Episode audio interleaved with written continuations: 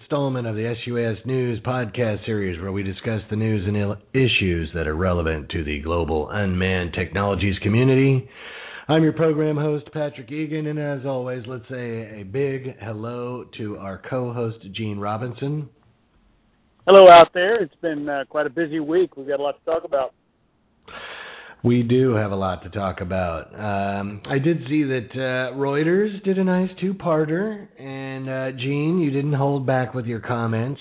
I, I, and I, I think you've been hanging out with me too long, uh, Mr. Robinson. No, come on. You know, it, just the facts. You know that that's all you have to do is you just state it straight up what has happened and what's going on. I mean, there there's no really uh, anything behind it other than just what happened, and it was uh, it was factual. And I think the guy, I think Chris did a good job on it. You know, I don't I don't know him, but uh, I think from a, a media standpoint, I think the guy did a good job. You know, it's a, it was a two-parter, and it was it was very nice. It kind of explained about how the Chinese are, are ramping up and things that are going on here stateside that are slowing down, and it, it's just it is what it is, isn't it? Well, it is what it is, um, but uh, you know, it's kind of funny how there's all of this other stuff going on, and people aren't really don't really realize what's happening. Still talking to people, still kind of you know Talked to another kid yesterday, South Dakota, wants to do this as a business. He can't figure it out. He's trying to suss out the rules and all the rest of this. And however, I see all these people doing it, and you know, how come? You know, I'm like, I wish, you know, I could. I, I wish I had the magic sentence. You know, it's all uh by comfort level you know some people are comfortable operating outside of federal regulations some people are in denial uh, the real uh, for me the, the the heartbreaker is is guy wants to follow the law he's at a severe disadvantage because the guy that's not following the law is out there making money and building a client base and when the regs do go you know here he is. He's he's waiting to get in on the game. Anyway i i did uh another one i wanted to talk about. There's a lot of stuff going on but i i called uh aiaa about their policy symposium they're having here in california. It's the civilian applications of uavs california perspective. And i called to inquire um how it was civilian. And it's one of the speakers is a director for operations for the center for asymmetrical warfare does that sound civilian to you, Gene? Warfare? No, that. Why would? Okay, for civilian operations, how does that fit? Okay, go ahead. Just let just tell us a little bit about that. Uh, well, so that was my question. Is I just don't I don't understand the asymmetrical warfare thing. But anyway, uh, you know, it just goes on and on. And then after that, so I had to ask. I was like, well, you know, is AIAA a pro aviation group? and you know, things started to get a little contentious after that. But I mean, you know, because that's not to me, warfare and commercial are not, you know, working together. But anyway, so then, um, you know, I said, okay, well, you have some other, uh, you know, vendors on there, DoD vendors, and uh, you know, he disagreed with me. He said that basically AeroVironment was the only manufacturer or company that had any experience with search and rescue. And I, I was like, really? You know, because I hadn't heard of them doing any search and rescue. But uh, he says, well, you know, in Iraq and Afghanistan, and uh, I was kind of like, well, I don't. That that that's more of a combat thing, in my mind. Gene. I would have to agree. If if you're in the sandbox or the rock pile, that's that's a theater of operations that uh, generally considered military by just about all aspects. And I, okay, I I don't see how some of those tactics can apply. I mean, I've I've only been doing search and rescue now for a little bit, but um, I don't know that I'd use any of those tactics. But uh, that's just me. Uh, you know, we've developed it, you know, over the course of about eight years, and I, I, military tactics don't have a lot to do with what we do. No, and then I kind of made that point. Uh, he hung up on me. But oh, okay, okay, uh, uh, whatever. I, you know, I don't know. I'm just a plucky kid out here, you know, trying to make his way in the world. Um, you know, uh, the yesterday was the uh, we had the near miss of the uh, Alitalia and the drone out there, JFK, which is causing quite a stir. And uh, I actually I actually got interviewed for NBC Nightly News, but I got cut, which is probably an okay thing because there was no makeup person, and I probably looked like Frankenstein. But whatever, you know. Uh, upward and onward. How about you, Gene? Anything catch catch your eye you'd like to talk about? Well, you know that, that back to that incident, Patrick. It was surprising to me. We had we had first seen that the uh, the pilot had reported it, but then also a passenger actually had seen it and reported it to the uh, the flight crew, and that gives you an idea of the perception and the, the public awareness of what's going on with unmanned aircraft, and that Yeah. that people that are sitting in seat you know six C over there happen to look out the window and recognize what they saw. So that, that's kind of a good and bad thing, of course, that they they see it and they they recognize what it is. The really bad thing was is that it was at 1,800 feet and it was in the uh, the the approach path of JFK, which to me, guys, we've been saying this for a long time. If you're FPVers or you're flying for uh, doing even for recreational purposes, regardless of of what you're doing commercially, you got to be aware of what's going on out there in the airspace. You got to think about where you're at. You got to. I mean, 1,800 feet. Goodness gracious, that's you know you're out well out over the outer marker on the ILS glide slope coming in from JFK. Right. That that's that's we've been trying to stress this for a long time. The Art Kappa folks have been trying to stress it. You need to learn the airspace, and you just can't grab a quadcopter and you know go up and the key. Right. Pretty Well, you know that was the points I made. I, you know, and I don't know if that made good copy. It, it seems to, a lot of the news uh, is really like fear-based, uh, you know, and sensationalized uh, commentary. That was part. My interview was like people need to get educated. People, you don't fly, you know, in the approach of any airport. I talked about AC ninety one fifty seven as a um, you know, it's a good guideline, and uh, the 400 feet, 1500 feet laterally, three miles minimum from an airport. You know, get educated. Anybody could go out on the internet. I mean, that, and I've been saying this for years. You know, all of this has been coming, and some people are like, "Oh, that that Egan guy is a he's a uh, a visionary or futurist," you know. Like, nah, I don't, I don't know if I'm that, I, you know, I, I just, you know, I, I don't know. I'm on the internet. I look around. People can buy these systems now for, you know, a couple hundred bucks. Uh, you can buy a pretty robust uh, system for about five hundred dollars. And people's like, uh, ask, well, you know, even the reporter was like, well, isn't there a, isn't there some sort of electronic or software governor you could put on this thing to limit limit the altitude? And I said, yeah, there is. You know, that's feasible. You could do all kinds of stuff. But I said, you know, this this group is pretty technically savvy, and uh, they'd probably hack that or have a workaround in about 60 seconds, you know, for that. So it's more of common sense regulation, which I, I emphasized. Uh, most people want to operate within the law. Maybe that could be debatable because there's thousands of people flying every day. I brought that up too. It's all the time. It's been going on. Uh, really, you know, kind of people kind of think that this is all new and it's just starting to happen now, which is not the case. going on for years. It's just that there's more uh, people doing it, I guess, and a lot more people that are not educated are just buying these things and flying them around you know and and you really should get educated. I mean if if if one of these things did uh, i think they were kind of pushing me to like oh it'd have been a disaster you know? I don't i can't say how big the thing was. I i can't. It'd be conjecture for me to say it was a disaster. I would just say that uh, anybody flying in that area or another story we ran where people were flying and filming planes at uh at, at logan i think it, in boston that is just that's just crazy, man. That is just crazy stupid. So, Yep. you know, let's let's be responsible. Don't wreck it for everyone else. There's always a couple of bad apples. But anyway, my, the upshot was go on the FAA's website, get educated, um, you know, learn about the airspace. Let let's let's use some common sense and uh, let's not have any tragedies. Uh, that's what I had to say. But uh, that got cut out. I guess that was too not fun enough. I don't know. Maybe it was the makeup. But anywho, anyway, so anything else catch your catch your attention, Gene? No, that's uh, that's the main thing. I was quite concerned about that and and, and the perception. But uh, I tell you, I'm I'm really excited about uh, our guests that are coming on. I haven't grown up on the Gulf Coast and in the impact zone for hurricanes and things like that. Who did we always look to to to get our hurricane information?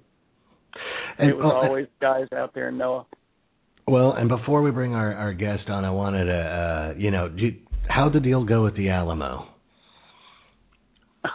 Oh, uh, actually, that uh, not much of a segue into UAs there, but uh, uh, I know. Did, well, we did we did deliver the the uh, the cannon uh, the from uh, the its goat barn house to the uh, to the Alamo, and it was very well received. And uh, I'd I'd like to say that uh, we are now starting a project. We're going to try to uh, build a real 18 pound cannon that we will uh, gift to the daughters of the republic, so that uh, we'll have a lasting legacy that'll show up and, and uh, last a little bit longer than a Hollywood movie prop. It was very well received. It was it was a good weekend and and we had a great time with it. Well, I wish I was there. I love history, and I'm sure that was a lot of fun. All right, well, we we uh, got off into the weeds, as it were, but let's bring on uh, this episode 41's uh, guest, and that is uh, Mr. Alan Leonardi, Deputy Director of NOAA Atlantic Oceanographic and Meteorological Laboratory. Hello, Alan. Hello. Uh, how you doing today? I'm great. Yourself? I'm doing good. Uh, you know, I, there was a little bit of weather out there on the East Coast, but uh, it, I guess you got in. Some people are uh, taking the day off. I don't know what exactly happened out there, but in any event, um, as always, we we bring guests uh, like yourself on the uh, program here, and um, you know maybe you could uh, give us a little background about yourself, what you do, and how you do it, and how you became involved with unmanned systems. Sure thing, Patrick. I uh, appreciate it being on the show. Also, um, as you noted, I'm, I'm the deputy director of NOAA's Atlantic Oceanographic and Meteorological Ma- Laboratory here in Miami. So we fortunately are avoiding any winter storms this time of year. Um, my classical science background is in both meteorology and oceanography, and, and my focus had always been on atmosphere-ocean interactions, uh, primarily through the use of complex numerical models of both the ocean and the atmosphere. Uh, but anybody who works in the modeling field long enough realizes that the models are really only as good as the data that you collect to either drive them or validate them. The challenge, of mm-hmm. course, with that is that collecting some of the most important data um, can be either too expensive or too dangerous to collect in any practical manner. So that that's really where unmanned systems come into play, and where kind of my uh, entree into unmanned systems in the last few years has jumped in is is to give us an opportunity to gather data that we might not be able to gather in any other reasonable or cost-effective manner. Right, right. Um, and uh, you know the modeling is good, like you said, but it's it's really no um, substitute for real data. Um, so I, you know, I've been uh, privy to some of the work that NOAA has done over the years. Uh, there was some projects that were like uh, co-projects with NASA. Uh, and and years ago there was a um, an incident where they flew an aerosonde into a eye, the eye of a hurricane. Were were you a part of that, or were you aware of that? I know NOAA's a big group. I, I was not, but my colleague that's sitting right next to me, Joe Cione, actually was part of that. All right. Well, you know, uh, it, and it, it was kind of during the uh, the arc. It was kind of an interesting thing. The uh, I don't know if you guys knew Andy Roberts. He worked at NASA, and he kept saying, you know, you guys are having this arc. The FAA's throwing this arc, and how come NOAA's not on the arc? And that was kind of a segue into that story about the aerosonde in the uh, eye of the hurricane. And maybe Joe, we could talk about that real quick. Your that project. Yeah, um, Joe Cione here. I'm also at uh, NOAA's uh, Hurricane Research Division, uh, one of the divisions within AOML. Um, yeah, I was the uh, principal investigator of that uh, mission back in 2005. That was into Hurricane Ophelia. So um, I don't know if you want me to give a background of some of my stuff or jump into that. Well, go ahead and tell us a little bit about yourself, and then we'll jump into uh, into that project. Um, I've got a PhD in meteorology. Also, like Alan, I have a minor in, in oceanography too, uh, at NC State, and I've been here at the Hurricane Research Division since '97. And one of the other things we do is here is actually fly into hurricanes, not UAS, literally fly into man. You know, we have manned missions that go into the storm. And my background um, was not only looking at uh, air-sea interaction for hurricanes, but also winter storms. And it's just an extremely difficult region to, to survey and to, to get data on. Um, it's kind of exciting because it's sort of a last frontier, or one of the frontiers that are very difficult to get information and to understand. Um, and so when we were flying, I realized we're never going to fly that low. We're going to get snapshots, if you will, of the data and of the conditions down there, but we're really never going to get a continuous look, which is the only way we're going to improve our understanding and ultimately to prove the uh, numerical models that we use to forecast these systems.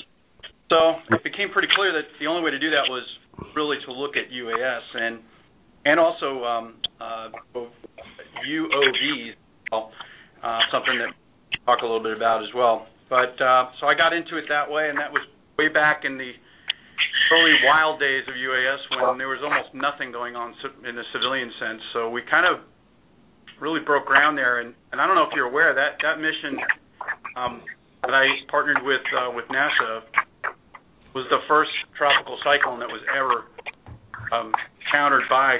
Uh, let me state that the first time we ever used unmanned systems to surveil uh, a tropical cyclone. Um, so right. Uh, we used that and we followed it up in 2007. But you maybe want to talk about the the first one, the Ophelia flight.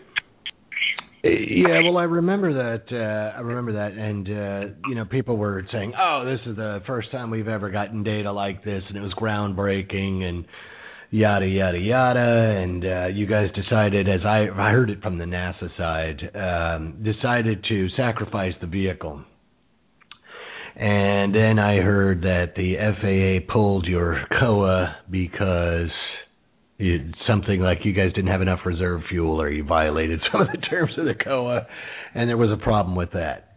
Was that uh, was that all? Well, uh, I, that, I don't know. That's one interpretation, I guess. Um, we were in restricted airspace. Um, we we jumped through you know all the hoops that we had to uh, to legally fly out there. Um, I mean, you've got to realize we're talking about I don't have the specs exactly. I, know the Mark IV. It's um, I'm looking at the specs on the Mark IV, but we're talking somewhere in 25 pound aircraft, mm-hmm. um, 400 miles out at sea in a in hurricane, a hurricane, 400 feet. So I don't know what the risk was, but but either way, you know that's something that um, you know that that that's really an FAA issue to decide what what's a, what's acceptable or not. Um, it's sort of a gray area to this day and um, you know it, it's something that really needs to be worked through if the civilian side of things are going to take off. No pun intended. well, intended. Maybe pun yes. intended. I uh, I agree with you, but I, I think that what it does is it shows um, the listener uh gives more of a perspective. I mean, really, I mean, when I heard that one, and I think that might have been at the same meeting where the the Mount Hood meeting, which we could go into real quick. Uh, which was when there was that lost hiker up there, and actually Gene had one of his aircraft involved in that search. And you know, remember the FAA said that, uh, oh well, all those UAS that were up there on Mount Hood looking for hikers, six went up and six crashed. You know, um, what what they didn't or failed to mention was uh, they didn't let the unmanned aircraft fly until the uh, I think the winds were over 60 knots, and then they were like gave them the green light to fly. Is that correct, Gene? That that is correct. Yes, we did launch, and it was a measured 60 knot wind. Yeah, so I think what that shows to to the listener, or or kind of explains to the listeners, at at that time in in history, there was kind of a people weren't really looking to help unmanned aircraft out because just like uh, you just said, Joe. I mean, we're out here 400 miles at sea in a hurricane at 400 feet. You know what what what other aircraft are going to be out there? Um, I don't know. So I think it was just a mindset, and hopefully that's changing uh, because things like that, these the, where you're you're out here doing stuff like that and getting this type of uh, data, uh, to me is really exciting. So enough Debbie Downer. We'll move on. Uh, what you know? So I know you guys have been doing some stuff uh, since then, Joe, and and maybe you could uh, elaborate on that. Yeah, well, it's it's pretty interesting. We we had a follow up mission um, in 2007 into in that same general area into uh, Hurricane Noel, um, and that was as it was sort of uh, becoming an extratropical, not really staying it's tropical, it was moving north. It's kind of difficult to keep up with the with the storm at that point using this traditional uh, what we call land I, I call it land-based uh, uh, UAS CONOP. Since that time, you know, it's very difficult to use the Aerosonde type land uh, land operated CONOP because you, you have to trust Mother Nature to get close enough to where your operations are. You deploy a team to a location where you're going to launch the UAS. So to make a long story short, um, I decided that uh, made more sense to go to an air deployed CONOP. Uh, since we fly into hurricanes using our P3s, we started to partner up with the Navy, and that's what we've been working on since 2009 to use um, some uh, technology that the Navy has been working with with uh, BAE systems. Now it's BAE. It used to be um, uh, ceramics, advanced ceramics. Uh, they were bought out by BAE. I'm not sure exactly when, but now now we're working with BAE using the Coyote platform, um, which is a much smaller system and it doesn't have the range of something like an Aerosonde, but it, it gets the job done. So we use our our manned platform to get us there, uh, and then we release the uh, the Coyote at altitude, and uh, we're looking at maybe an hour hopefully go up to maybe three or four hours eventually if battery technology gets us to the point where we can have a pretty long duration mission uh, same sort of goal, still flying at, at low altitudes, capture a region we can't capture, but just do it a lot more efficiently. Uh, we're in the test phase. We've had one in 2009. We had one flight, uh, clear air, and um, we're still working to hope to get another clear air test, maybe late this spring, early uh, this summer, and then eventually, if things go well, uh, to uh, get get something like this in a hurricane. We we we are the Navy, and they have an SBIR to put a MET MET type package on their meteorological instrumentation uh, so that we can uh, measure the things that we need to measure. So that's what's been going on, and I can follow up a little bit more if you have any questions on that. Well, yeah, I was kind of wondering, you know, I mean, and you covered some of that, but I mean, are you guys uh, primarily using a fixed wing? Uh, do you using any VTOL or lighter than air, other other types of uh, systems, or are you you pretty much staying with just the one? Um, we have, uh, as I said, uh, you are familiar with the Coyote? What that what that's all about? I am not familiar with the Coyote. Okay.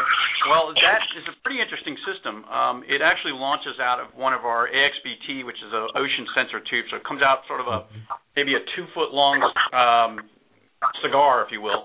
Uh, uses that existing chute, and then it um, pops out, and the wings um, uh, swing open once it once it's free. So it's it's it's pretty interesting UAV um, to look at. Uh, we have another one that we're working with Embry-Riddle, which is the, uses the same launch uh, uh, tube and te- similar technology, but the aircraft is is, is quite, um, and that is the uh, the Gale UAS that's uh, being designed out at.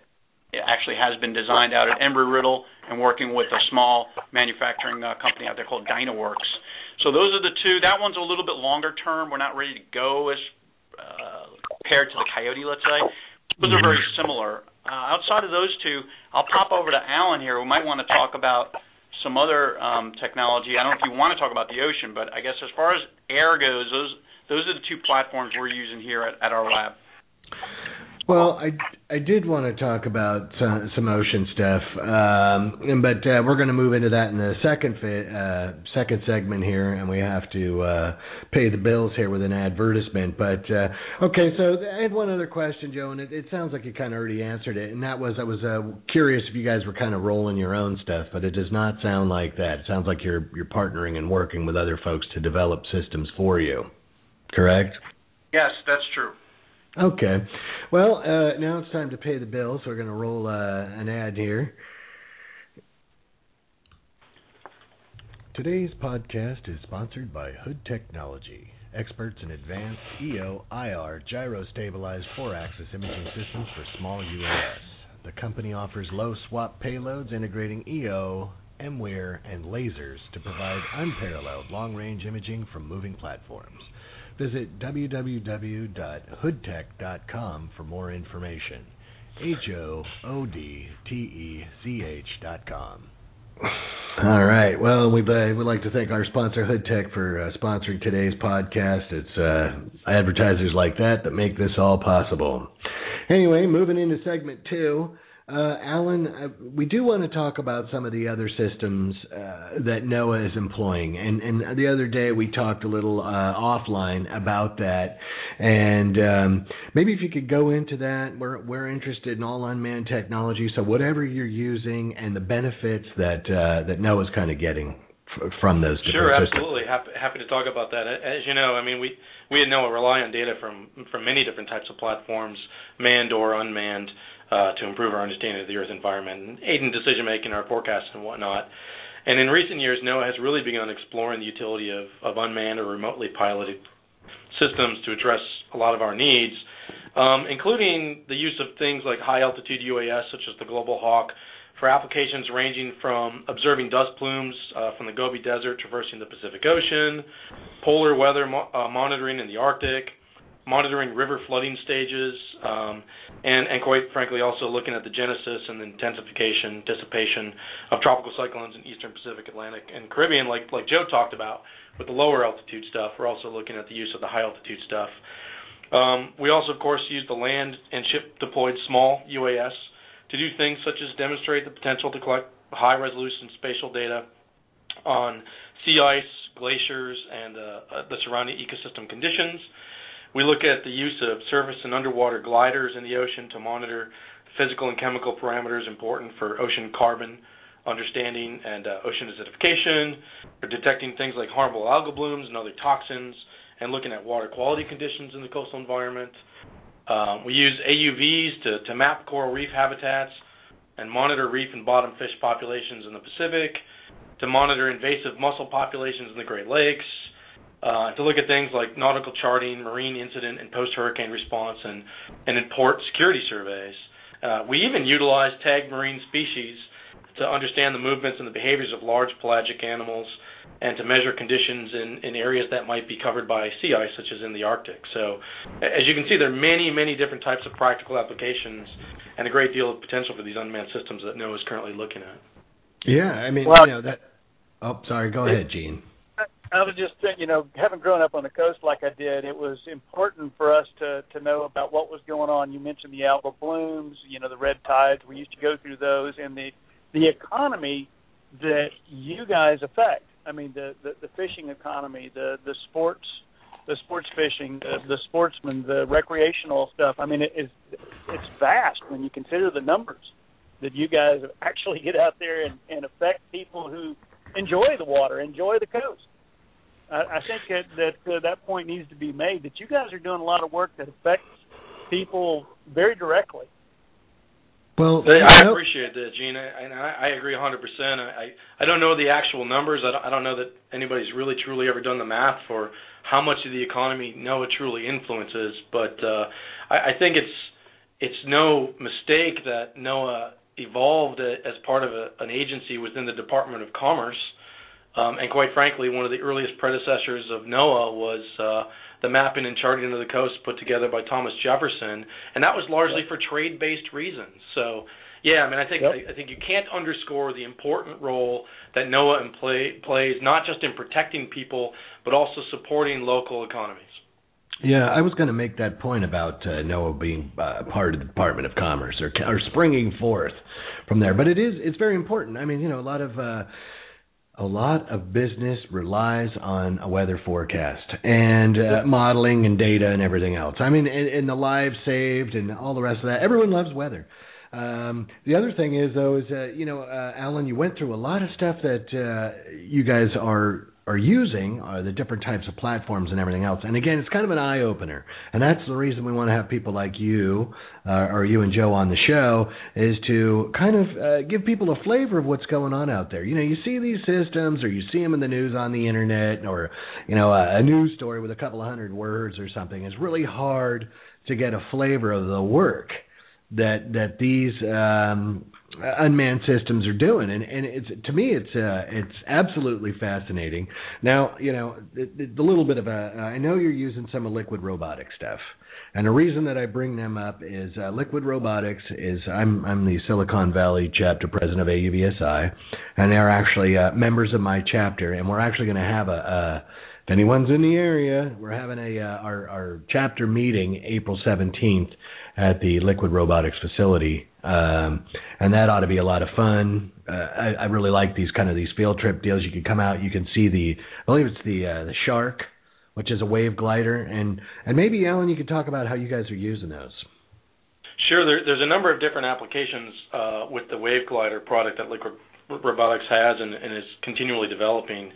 Um, the, the, the area that I've been most looking into is um, in monitoring um, things such as ocean carbon pH and, and ocean acidification related measurements in the Gulf of Mexico. That's that's some work that I've been doing with uh, some folks at the University of Southern Mississippi and Mississippi State University, and, and it builds off of some work that's being done um, by our sister laboratory in Seattle, the Pacific Marine Environmental Laboratory, where they're really trying to look at using these autonomous platforms to look at ocean carbon and, and the role that ocean carbon plays in ocean acidification.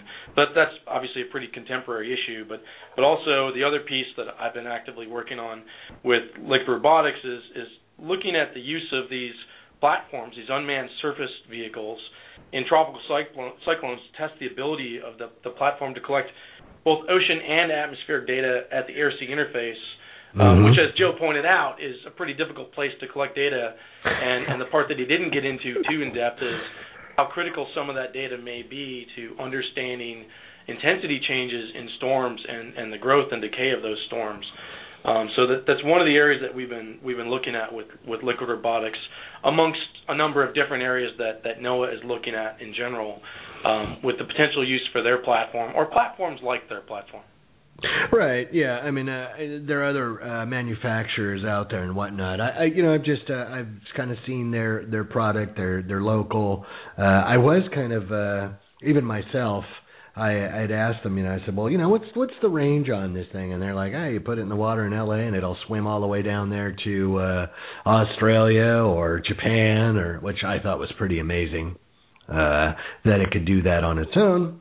Interesting stuff, and I'm sure it's uh, it's uh, helpful to, like you said, measure that kind of where the rubber hits the road between the air and the and the ocean. And uh, so uh, a lot of these systems are allowing you guys to let's say uh, collect data that you've you've you've uh, until this point never or had a hard time trying to collect. Is that fair statement? Yeah, I think that that's a fair statement, and I want Joe to be able to chime in here at some point too. But but quite frankly, collecting data just above the deck in a tropical storm environment, really the the only practical ways to collect it is using autonomous systems in the air or on the ocean, or somewhat by serendipity. If the thing happens to drop over uh, a drifting bu- a buoy or a moored platform, um, or dropping buoys in advance of a storm from aircraft, which we've also done uh, had floating buoys in front of the storm collecting data as well. So th- that's exactly the point is that you want to use these things, I think, in a more proactive way to obtain data that you can't practically or safely get in any other manner. And, and maybe Joe here wants to chime in and add. Yeah, Joe, jump on in here. You know, this is the format is like a conversation, uh, you know, like a between friends or whatever. And if you don't jump in, you get left out. So get in here, Joe. What do you got to say? No, that's fine. I mean, I've, I've been just really just kind of absorbing what uh, has been going on around me. I mean, one of the things that I would say, uh, this is getting into the specifics of, let's say, we're talking about hurricanes, is that you know we use these numerical models to predict what they're going to do, and that impacts everybody that's in the way of these things, where they're going to go, and how strong they're going to be. Over the last 30 years, we've gotten pretty good at giving a good guess at where they're going to go. We're not perfect, but we're pretty good.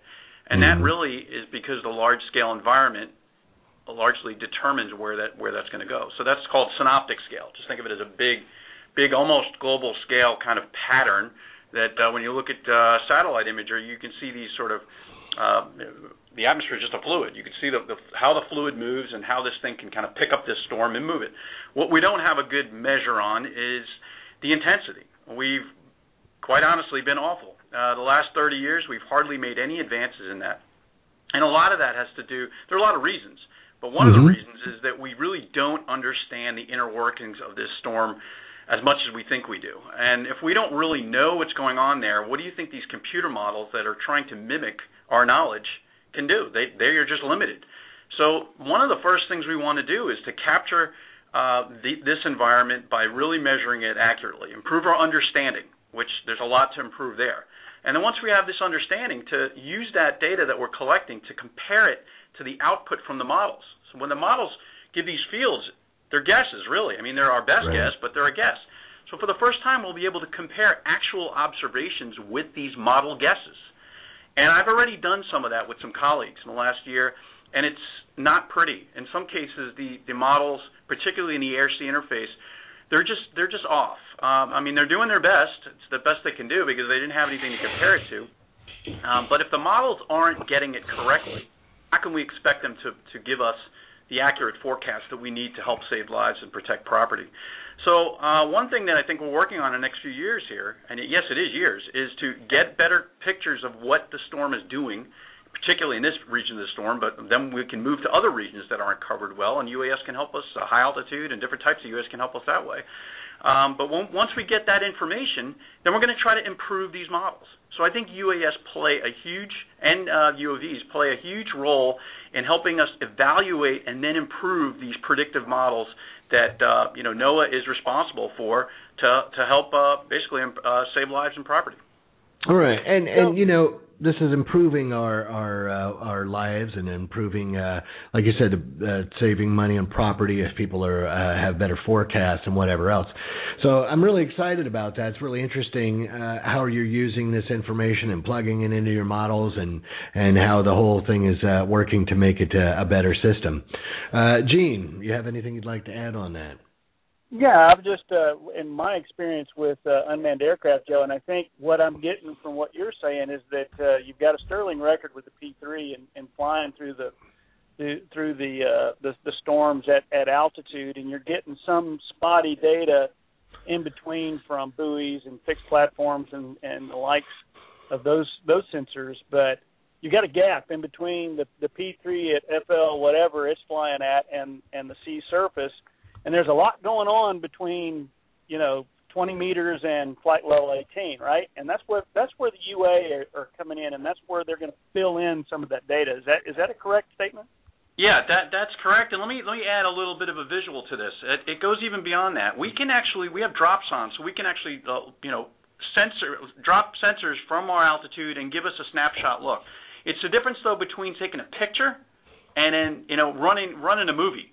So we can get these quick snapshot pictures of what's happening down there, but we don't get the t- we don't get the continuity. We don't get we don't get the the time lapse of what's going on down there. And why that's important, and particularly for the atmosphere, is that on convective timescales on the order of you know can be minutes to a half an hour to you know uh, uh, maybe an hour or so, sort of on that time frame, things can change radically, and that is the area where the ocean uh, is giving its energy up to the atmosphere. And if we don't have a really good handle on not only what it's doing but how it's changing with time, we really don't have much of a chance. So I think that that is one of the reasons why not only we can't get down there because it's you know it's not safe, but the little that we do measure down there is very very spotty.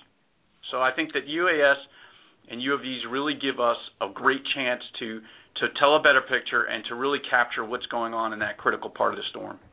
Yeah. Now, you know, one other thing I wanted to add to that, and, and you know, I was doing some weather work as part of a project I was on, and I'm not really a meteorologist, uh, but the the amount of energy that's in these storms uh, is just astounding. And and you know, you're talking about you were kind of going through that, Joe, and talking about the the uh, different levels of energy and how things pick up and ebb and flow and all the rest of that. Can can you just speak about that a little bit, like the types of energies that's in the storms? Is there any way to kind of uh, I don't know, put it in brackets, maybe. Like a hurricane. Do you want me to? I mean, I can talk how the energy gets out of the ocean, or once the, the energy is in the storm itself. Uh, just to uh, how, how it even just comes out of the. Like me to talk about. So I can probably talk about both. How it comes out of the ocean and uh, turns into a storm. Well, one of the things that people don't really quite understand, uh, quite realize, and, uh, and, and sadly, not just the public, but even some scientists, is that you see these next time you see someone uh, meteorologist talking, they say, "Well, it's going to go over this warm ocean."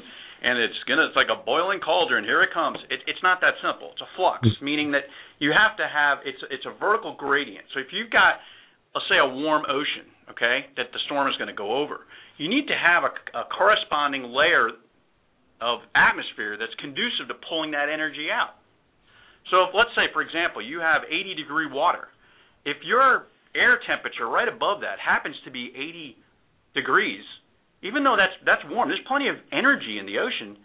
The ocean shut down for business. You can't pull that energy out. You have to have a great. It goes from high to low, so you have to have a differential both in moisture and temperature to pull energy out of the ocean.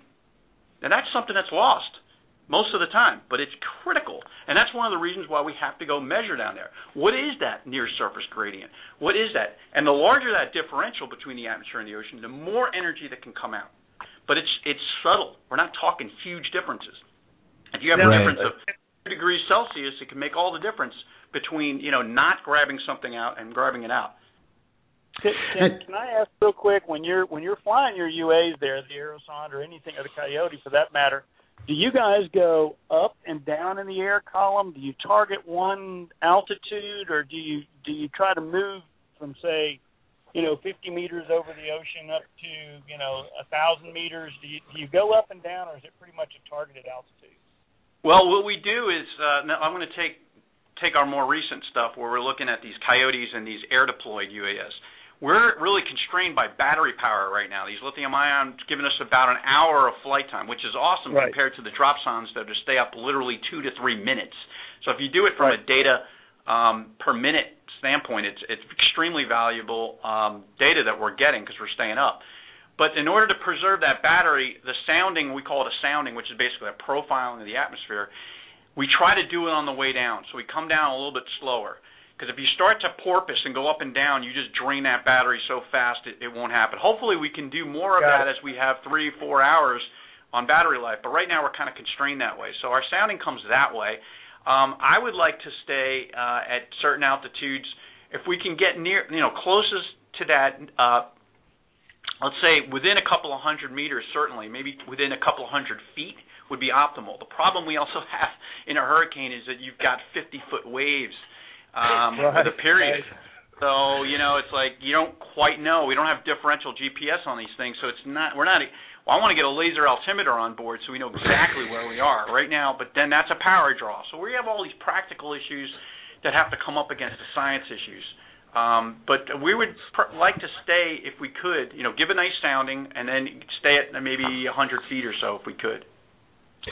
Well, that's uh, it's funny, you know. I, I listen to you talking there, you know, and you sound just like everyone else that we talk to. And you know, I want to put this on there, and I want to do that. And I, I think we can do this, and it's the same thing, you know. But we got to fight the power drain and all the rest of that. But I think we can do this, and it's really exciting, you know. I can hear kind of the passion in your voice too, Joe.